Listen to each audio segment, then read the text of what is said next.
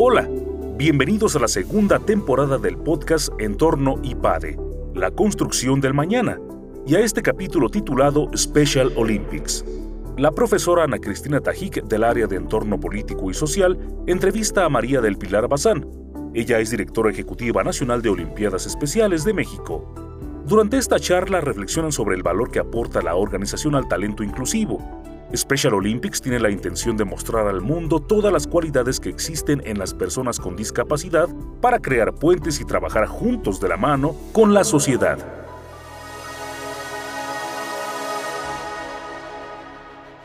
Pili, empezaría preguntándote qué es Special Olympics, qué aporta desde tantos ángulos a nuestro panorama social. Pues mira, Ana, primero muchísimas gracias por la invitación, felices de siempre estar con ustedes y comentarte que Special Olympics es un movimiento que se funda en 1968 con la intención de incluir a la sociedad a las personas con discapacidad intelectual a través de diferentes programas. En aquel entonces, en el 68, fue primero que nada con el deporte, porque el deporte pues te da visibilidad, te da valores, trabajo en equipo, el cumplimiento de metas, el establecimiento de límites, la convivencia, etc. Desde aquel entonces para acá ha evolucionado de tal manera, por eso decimos que es el movimiento de Special Olympics, porque se sigue investigando, se sigue trayendo información respecto a las personas con discapacidad intelectual y de allá para acá estamos actualmente en 200 países atendiendo a 5 millones de personas con discapacidad intelectual y a diferencia de muchas organizaciones, somos un movimiento 100% incluyente. Es decir, que en la parte deportiva y en otros eventos como liderazgo inclusivo, como atletas jóvenes, como familias, etcétera, participan personas sin discapacidad o personas con otro tipo de discapacidades. Entonces, ¿qué aporta Special Olympics? Justo eso, el que el mundo vea la gran capacidad que tienen las personas con discapacidad y que podemos abrirles las puertas, que pueden ser colaboradores en organizaciones, que se les dé la oportunidad para educarse, para poder conseguir un empleo, para ser autosuficientes que el mundo los vea y que construyamos puentes y que estemos trabajando juntos para que ellos sean incluidos realmente a la sociedad. No en un tema de que te quiero y te reconozco, sino que realmente te reconozco al ver la habilidad que tú tienes para desempeñar cualquier actividad. Qué aspiracional lo que esto genera y qué transferible que es para todas las dimensiones de nuestra vida, Pili. Y me dejas pensando, porque han sido tantos años de trayectoria de este movimiento, que seguramente ustedes han visto y han palpado cómo han cambiado las formas en las que los distintos actores de la sociedad ven lo que es la responsabilidad social. Tú, en categoría de líder de este movimiento en México, ¿se te ha hecho evidente un cambio en la forma en la que vemos la responsabilidad social en los últimos años? ¿Crees que ha sucedido? Sí, yo siento que sí. Y concretamente en nuestro país sí se ha ido creando y se ha ido modificando. Y yo podría decir que la verdad es que me da mucho entusiasmo y mucho orgullo que en los jóvenes ahora ahora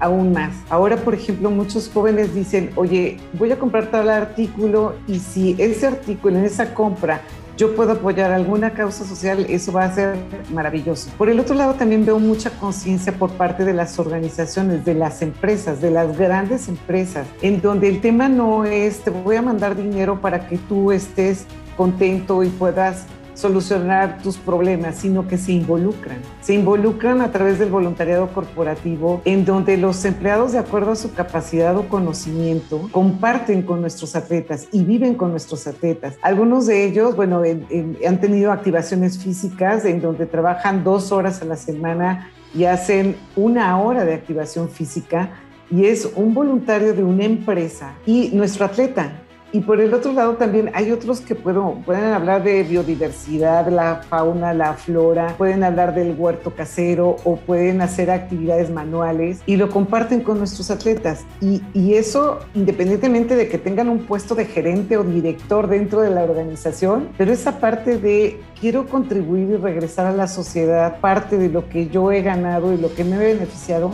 sí se está dando. Y lo que creo es que debemos de seguir trabajando con eso. El tema no es nada más te mando dinero y ya con eso ya es, no, es cómo me involucro, cómo puedo hacer una mejor sociedad con lo poco que yo sé o con lo mucho que yo sé o con lo poco que he aprendido, porque todos desde lo que somos o la edad que tengamos podemos contribuir en mini mini a que esta sociedad sea mucho mejor.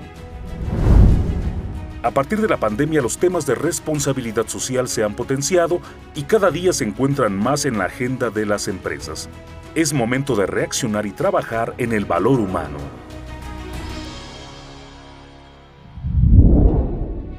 Tenemos demasiado que aprenderles, demasiado. Y en esa línea, pareciera que a partir de COVID, ya tú nos hablabas un poquito de cómo, cómo les ha impactado, pero que a partir de COVID, el radar social de las necesidades y los desafíos que vamos a enfrentar como sociedad se modifican. Está muy en boga hablar de temas de cambio climático, de biodiversidad, que por supuesto son muy relevantes, pero aludiendo a, lo que es tu expertise, que es este tema del ser humano, de su pertenencia en, esta, en este hogar común. ¿Qué recomendación nos puedes dar o cuál es tu opinión respecto a los retos humanos que se acrecentaron a raíz de COVID? Pues yo lo único es que puedo decirles es que debemos siempre estar preparados para reinventarnos, pero casi por minuto. O sea, imagínate en un movimiento como el nuestro, en donde las actividades son presenciales, donde los chicos entrenan en cancha, y donde de repente decimos todos a casa porque debemos de estar protegidos, en ese momento tú dices, ¿y ahora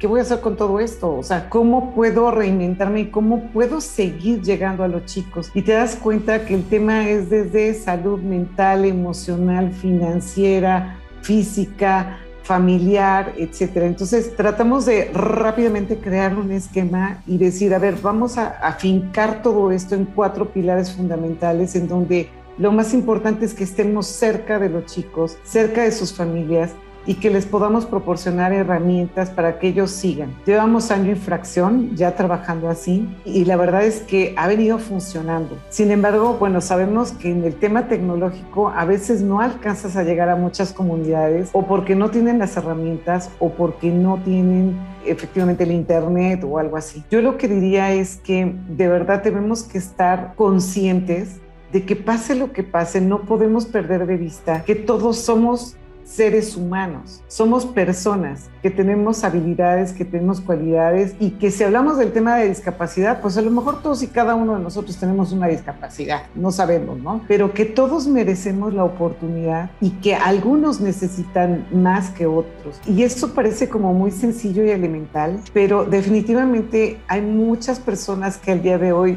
tienen el privilegio de trabajar en casa, de tener internet, de tener una computadora, de tener los recursos, de no haber perdido el empleo, etcétera. Y hay otros que sí lo están necesitando. Y no hablemos nada más del tema de discapacidad, hablemos de los que han perdido el empleo, hablemos de los que han tenido que transformar su vida a partir de esta pandemia. Y bueno, no dejo de reconocer a todas las personas que han perdido familiares y que han vivido un dolor muy fuerte. Seamos sensibles, o sea, regresemos a la calidad humana, regresemos a lo esencial, lo que siempre debió de haber existido y que nunca nunca debimos de haber dejado en el ropero, como dirían las abuelitas. Tengamos siempre presente eso y cuando veamos a una persona, no importa si es por Zoom o presencial el día de mañana o, en no sé cuántas horas, que sepamos que atrás de esa persona hay toda una historia y que a veces no la conocemos. Entonces tenemos que pensar en ese gran ser humano, reconocerlo y ver cómo juntos podemos seguir construyendo una mejor sociedad.